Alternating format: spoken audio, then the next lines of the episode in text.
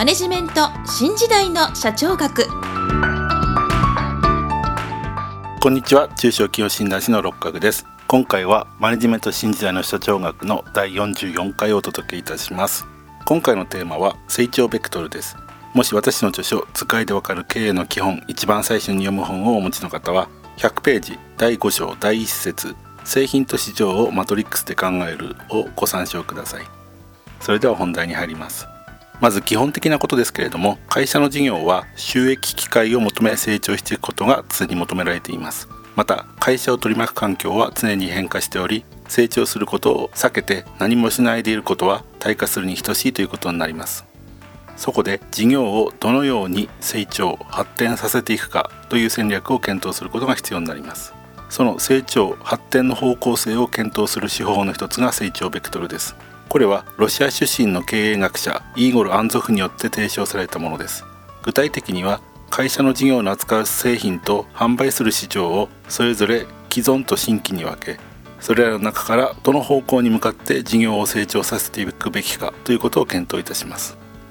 まず既存の市場に既存の製品を販売していこうという戦略は市場浸透戦略と言います。次に既存の市場に新しい製品を販売していこうという戦略を製品開発戦略と言います。さらに新しい市場に既存製品を販売していこうという戦略を市場開拓戦略と言います。最後に新しい市場に新しい製品を販売していこうという戦略を多角化戦略と言います。この4つの戦略のうち既存の製品または市場と関連する市場浸透戦略製品開発戦略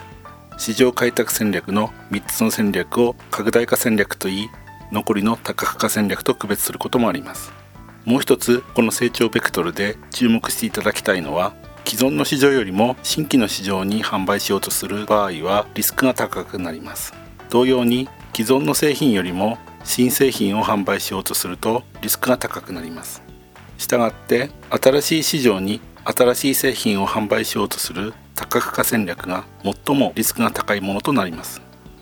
したがってどういった戦略を取るかという場合はこのリスクの度合いを勘案する必要がある。ということになります。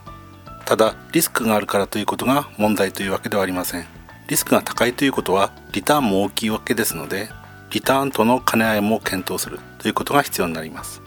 それでは今回はここまでとしたいと思います。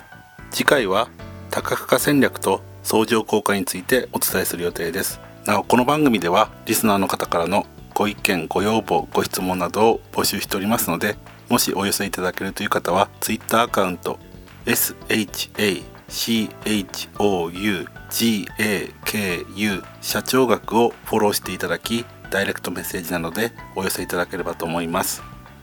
今回もマネジメント新時代の社長学をお聞きいただきありがとうございました。また来週皆さんのお耳にかかりましょう。